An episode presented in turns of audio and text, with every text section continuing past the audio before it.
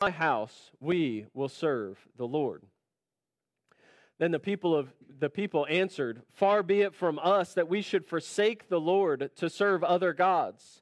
For it is the Lord our God who brought us and our fathers up from the land of Egypt, out of the house of slavery, and who did those great signs in our sight, and preserved us in all the way that we went, and among all the peoples through whom we passed. And the Lord drove out before us all the peoples, the Amorites who lived in the land. Therefore, we also will serve the Lord, for he is our God. But Joshua said to the people, You are not able to serve the Lord, for he is a holy God. He is a jealous God. He will not forgive your transgressions or your sins. If you forsake the Lord and serve foreign gods, then he will turn and do you harm and consume you after having done you good. And the people said to Joshua, No, but we will serve the Lord. Then Joshua said to the people, You are a witness against yourselves that you have chosen the Lord to serve him. And they said, We are witnesses. He said, Then put away the foreign gods that are among you, and incline your heart to the Lord, the God of Israel. And the people said to Joshua, The Lord our God we will serve, and his voice we will obey. So Joshua made a covenant with them, with the people that day and put in place statutes and rules for them at Shechem. And Joshua wrote these words in the book of the law. And he took a large stone and set it up there under the terebinth that was by the sanctuary of the Lord. And Joshua said to the people, Behold, this stone shall be a witness against us, for it has heard all the Lord that he spoke to us. Therefore, it shall be a witness against you, lest you deal falsely with your God.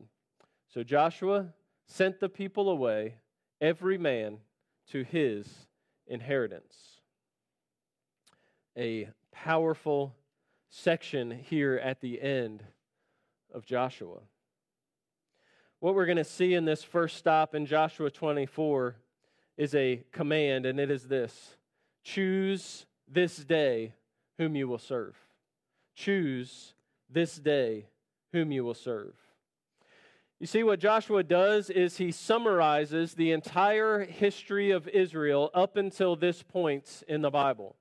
And he summarizes the people's disobedience and their ineptitude, and God's faithfulness to rescue them, to save them, and to place them in a land.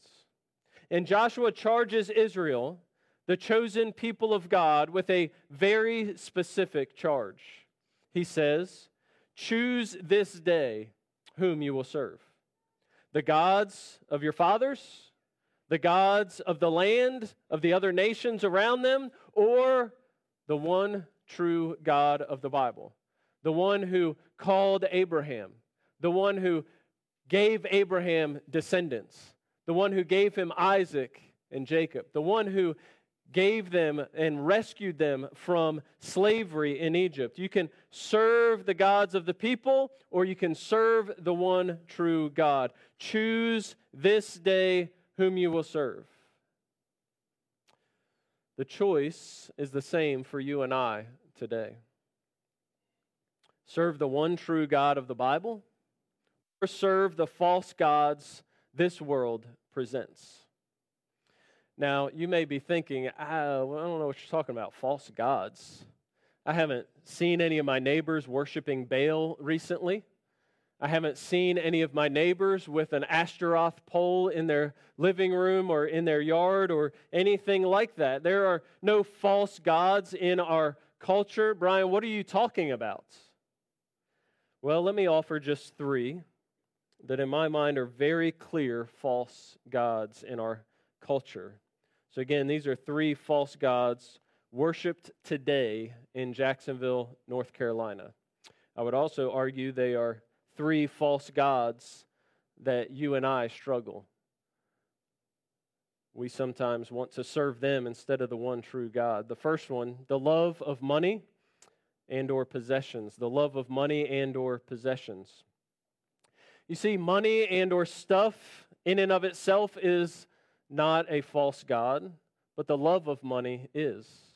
The worship of money is.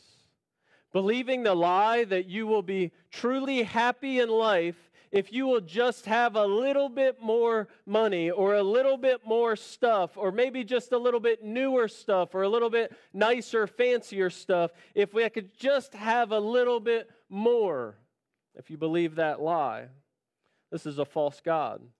You can choose to follow its, or you can choose to follow the one true God of the Bible. You cannot serve both. Jesus is crystal clear on this point in both the Gospel of Matthew and Luke, he says quite simply, You cannot serve both God and money. Second, I've got lots of different words for this one. It's the same kind of concepts power, popularity, fame, celebrity, whichever word sticks best for you, you could jot down. Power, popularity, fame, celebrity. This is this idea you just need people to recognize you, you need people to know you. You need that promotion into that position. If I could just get that position, if I could just get that rank or that position or that place at the table, if I could get any of that, then I'd be okay. You need your boss to tell you that you're great. It's not just enough to do a good job, you need somebody to affirm that you're doing a good job. You need power, you need respect, you not only need those things, you need other people to acknowledge that you have those things. You need people to do exactly what you say, exactly when you say it.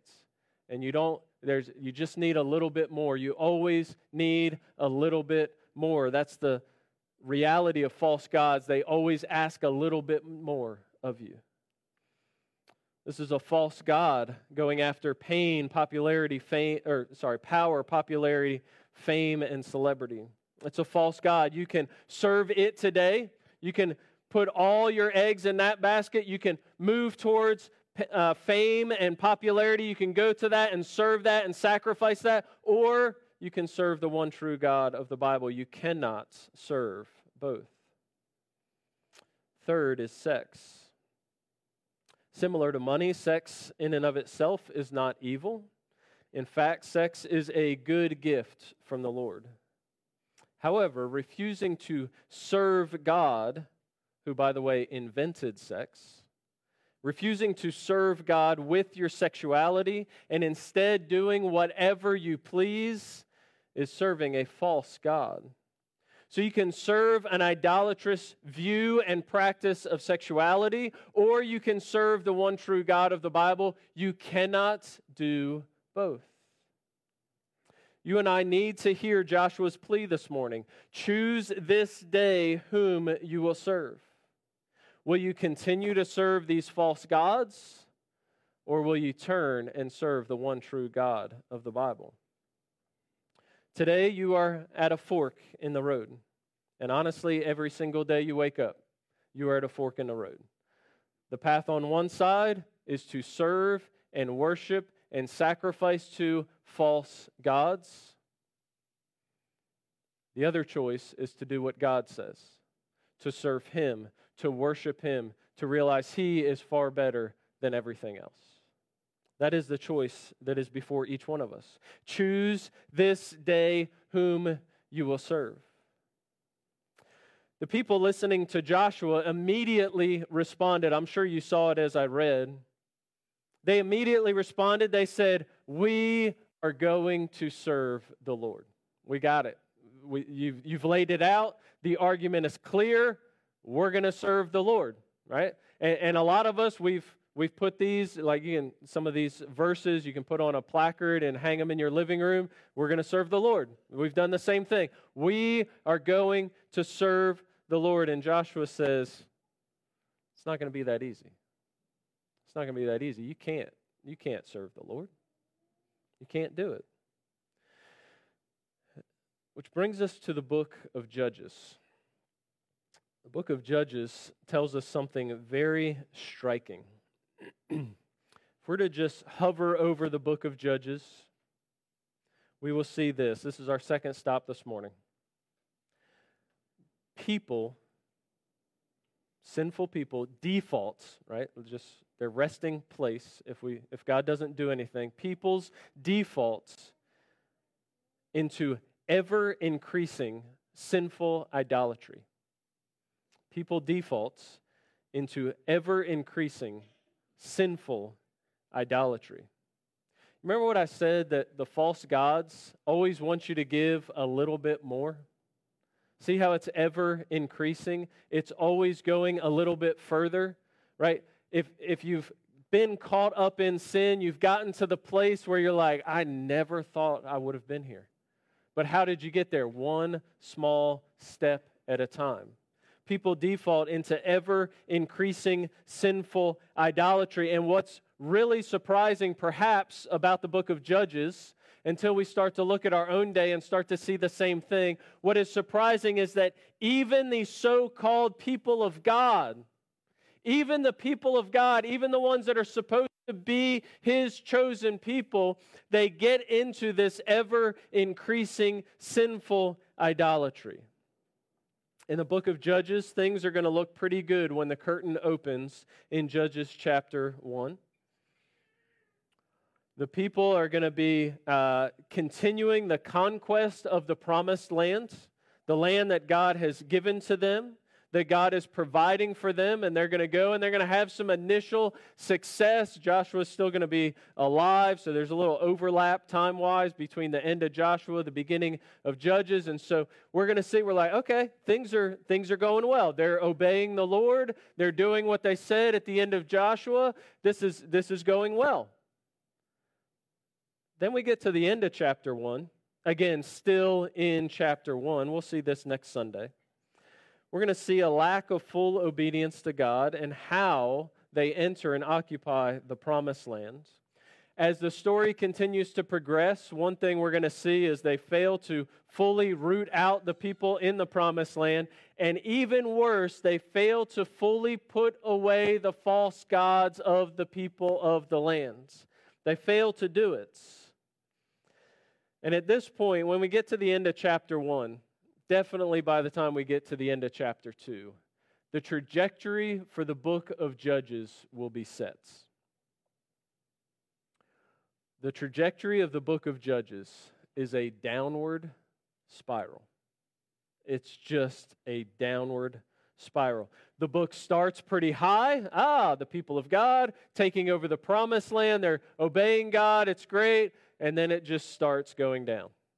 And there's just a downward spiral book starts high, it ends really low. It starts with God's people taking the promised land. It ends with God's supposed people, the ones who said they were going to obey God, the ones who said they were going to worship God. It ends with those people. They stop even crying out to God. In the last several chapters, there's like one time somebody cries out to God. They stop even asking for his help, they stop even consulting what he would want them to do. I want you to turn with me to the end of the book of Judges just to see what happens at the very end of Judges. There's just one sentence that closes the book of Judges, and it is a condemning sentence. Judges chapter 21, verse 25. In those days, there was no king in Israel. Everyone did what was right in his own eyes. You see that? The condemnation of the people, and again, as we read the book of Judges, you will see this is absolutely a condemnation. This is not like, hey, everything was going well. No, no, no. This is a condemnation.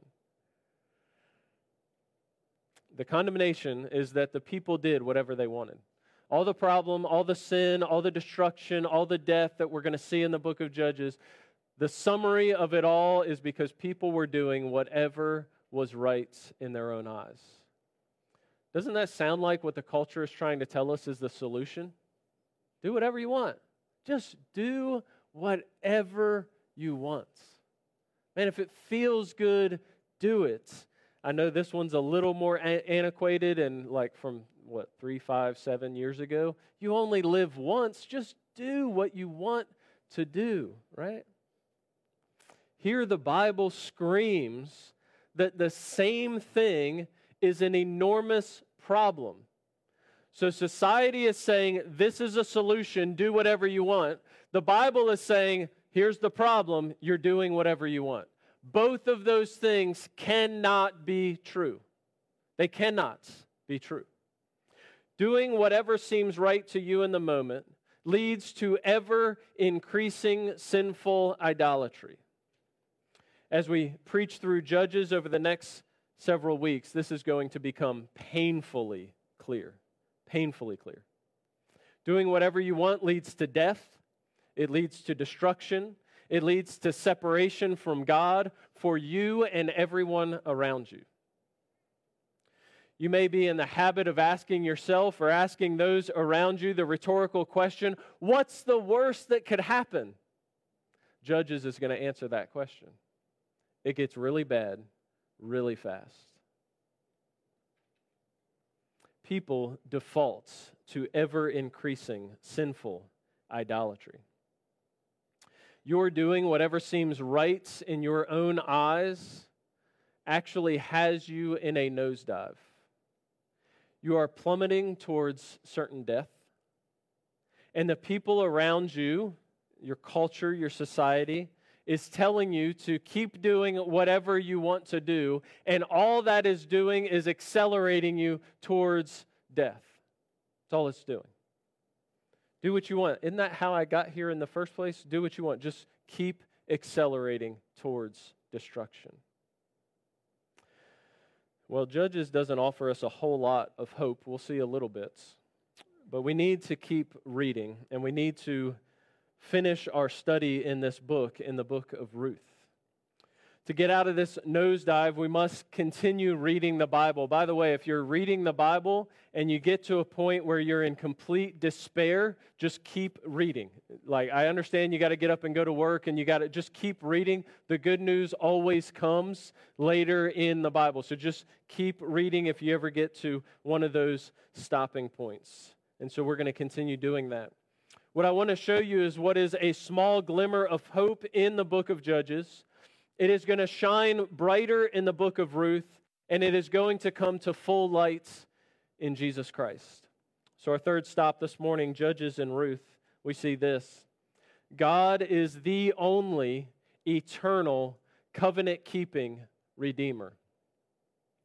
God is the only eternal covenant keeping Redeemer. There is a thread throughout the book of Judges that is showing us something. You see, throughout the book, about a dozen times, the people of Israel are going to realize that things are going really poorly. Things are bad. The thing that really helps them see that things are bad is because they're engaged in war, they're, they're caught up in slavery, or they're in a battle, or whatever the case is. Usually it's physical danger or physical stress that they have. And so they realize things have gotten really bad. And so what they do is they call out to God that God would save them. They say, God, would you save us? And what God does is he delivers his people. What is perhaps most encouraging about the book of Judges is that God always responds to his people when they call out to him.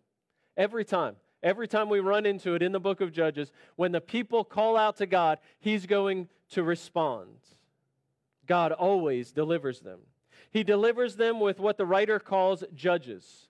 We have to understand, though, that these are not judges who wear long black robes and sit behind large desks pronouncing who is guilty and who is innocent. That is not how the author is using the word judges in the book of Judges.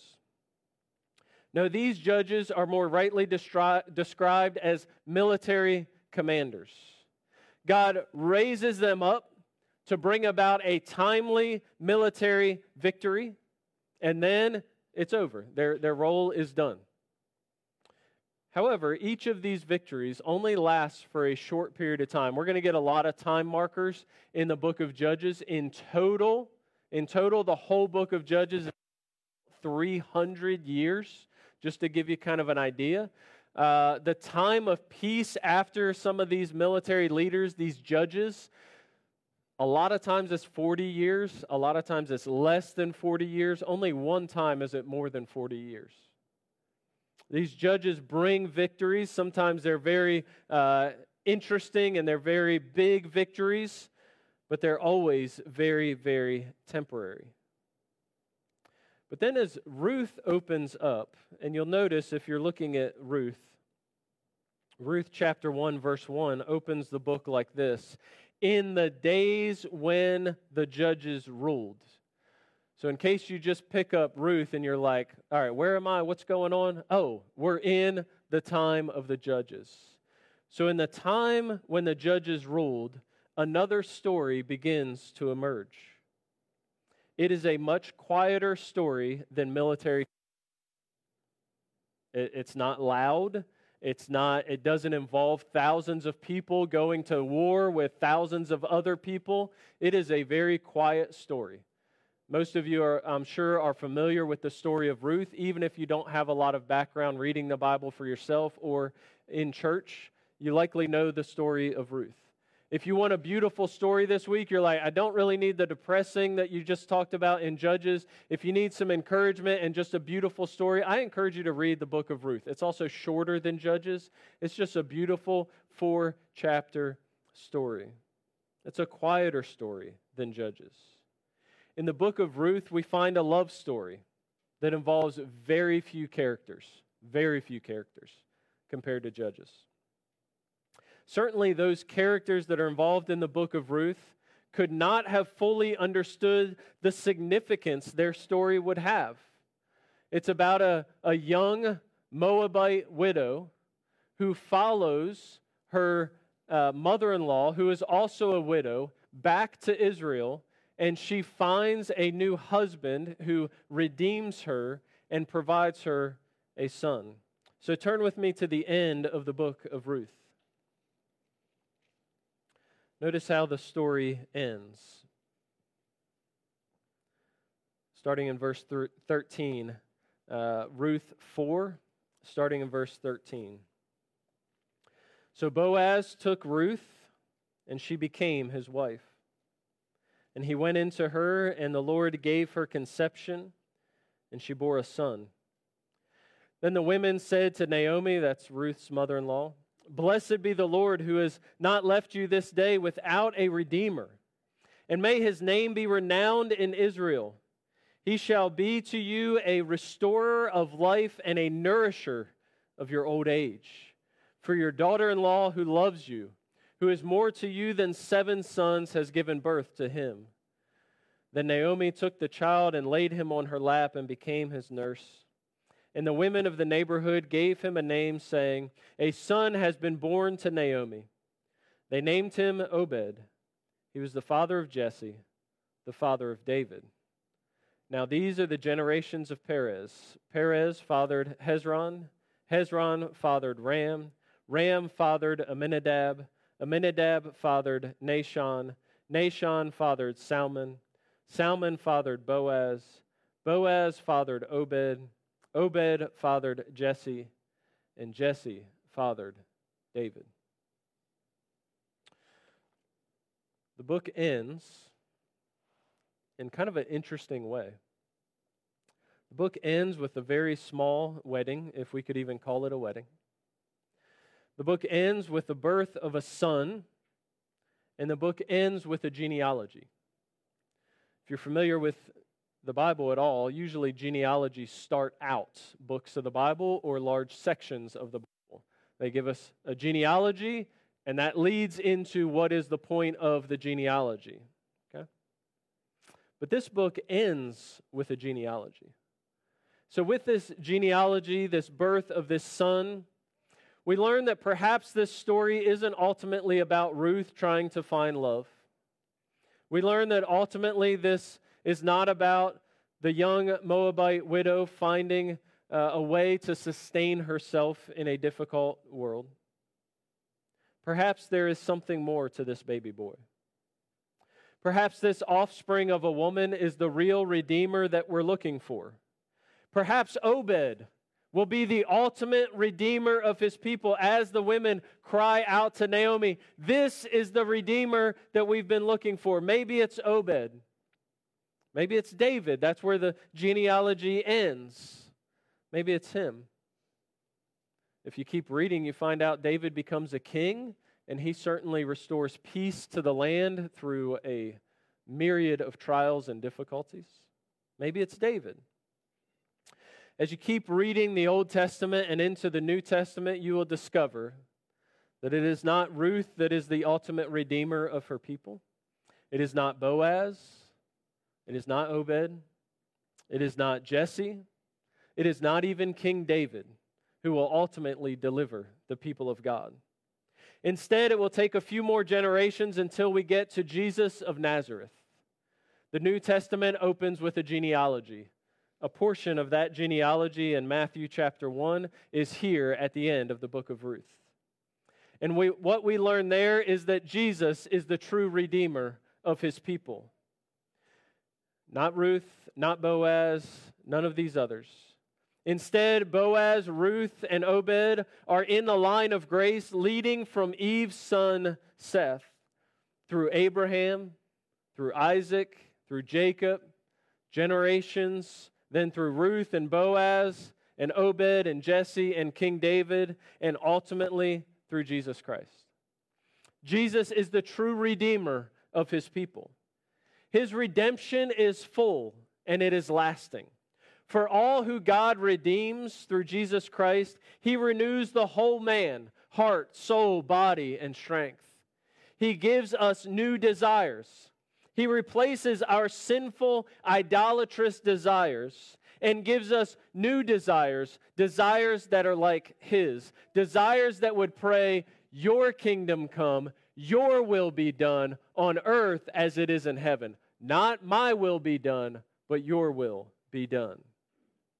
Desires that don't seek our sinful pleasures, but the eternally better desires to love God with all of our heart soul, mind, and strength, and to love our neighbor as ourselves, and to do so forever. I'm well aware that every one of us have walked into this room looking for some type of redemption, some type of salvation. Lord, I'm in this situation. I want to get out of it. I, am in this problem. I want to get out of the problem. Unfortunately, too often we set our eyes too low. We seek limited, fleeting redemption from limited, fleeting problems. What we truly need today is lasting, eternal redemption. We do not ultimately need military commanders to defeat the bad guys over there or the Department of Homeland Security to protect us and keep us safe here. That's not our ultimate need. We don't ultimately need political leaders to rise up and fix the laws of our land. That is not what we ultimately need. We do not ultimately need a spouse for our lonely hearts. Ruth finds a spouse, but that is not her ultimate need. We don't even ultimately need a child born to us. What we need is redemption from our downward spiral of sinful idolatry. That's what we need redemption from. And we don't just need it today or this week, we need it forever. Because our sinful idolatry is leading to death and destruction for us and for those around us. We need redemption. We need true, lasting redemption. And we cannot earn it for ourselves. Like the Israelites in Joshua 24, we have committed to serve God, but we fail time and time again when we seek to serve Him in our own power. We need God to redeem us. We need God to save us. We need God to keep His covenant with His people. He said He would save His people. We need Him to keep that covenant. And we need Him to count us as part of His people in the midst of our sinful idolatry, trust God's covenant faithfulness for eternal redemption. Now, you may be wondering what a proper response to this type of sermon should be. You might be asking, okay, so if the culture's vision for my life, for my best life, is to do whatever I want, and God says that's the problem and He's the solution, what, what's that change even look like? How am I to live that out? In closing, let me offer just three specific things that I think we all need to do in response to this sermon. Three specific things. Number one, recognize your need for redemption. Recognize your need for redemption. You're not as awesome as you sometimes tell yourself. You're not as awesome as sometimes the world is trying to lead you to believe. Instead, you are lost and you are hopeless without God. You're in a nosedive to destruction. You're in a downward spiral. Recognize your need for redemption. This problem doesn't go away by ignoring it. This problem doesn't go away by wishing it wasn't true. This problem doesn't go away by any of those things. It starts with recognizing where you are. Lord, I am a sinner. I have sinned. I have sinned against you. I have sinned against the people around you. That's step number one. Recognize your need for redemption. Number two, stop serving the false gods that can never redeem. Stop serving the false gods that can never redeem. I know they're screaming at you. Man, I know you've got this like angst within you you know what's really going to help that is a little bit more money. Uh, how much more money? Just a little bit more. And then you go back to it a year later. How much more? A little bit more. How much more? Just a little bit more. I've used this example before, but if a little bit more really led to lasting joy and happiness, don't you think Jeff Bezos would have made enough yet? right? Like, I mean, he's, I haven't, haven't even looked it up recently, He's somewhere over $150 billion of net worth. At some point, isn't it enough? Stop serving the false gods. The false gods that say, you know, you, the problem here is your boss. And you need to be the boss. When you're the boss, then, ah, then you're going to be okay. You just need to be in charge around here, and then it's all going to work out. It's a lie. Stop listening to the false gods. The problem with the false gods in our day is they sound like your voice, don't they? It's your sinful flesh. James writes that we are lured and enticed by our own desires. Stop listening. Stop serving the false gods that can never redeem.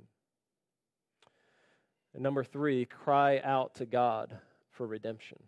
Cry out to God for redemption. You may say, man, I don't even know what this looks like. This is the first time I've like opened my Bible. I was thankful Mike told us a page number. I would have Brian because like I don't even know what's going on here. But I'm just telling you, this is what you need. Like, call out to God. You can, where you are, you can bow your head or you can look up or you could just internal monologue, whatever you want to do. Cry out to God. God, that's me. I need you. I've tried my own way, it has failed. I need you. I need you to redeem me. I tried to like gurus I found on the internet and they have failed me. I need you, God. I tried a bunch of self help books and it's not working. I need you, God. I've tried substance. I've tried to drink myself into oblivion or to go to the prescription medications and it's not working. I need you, God.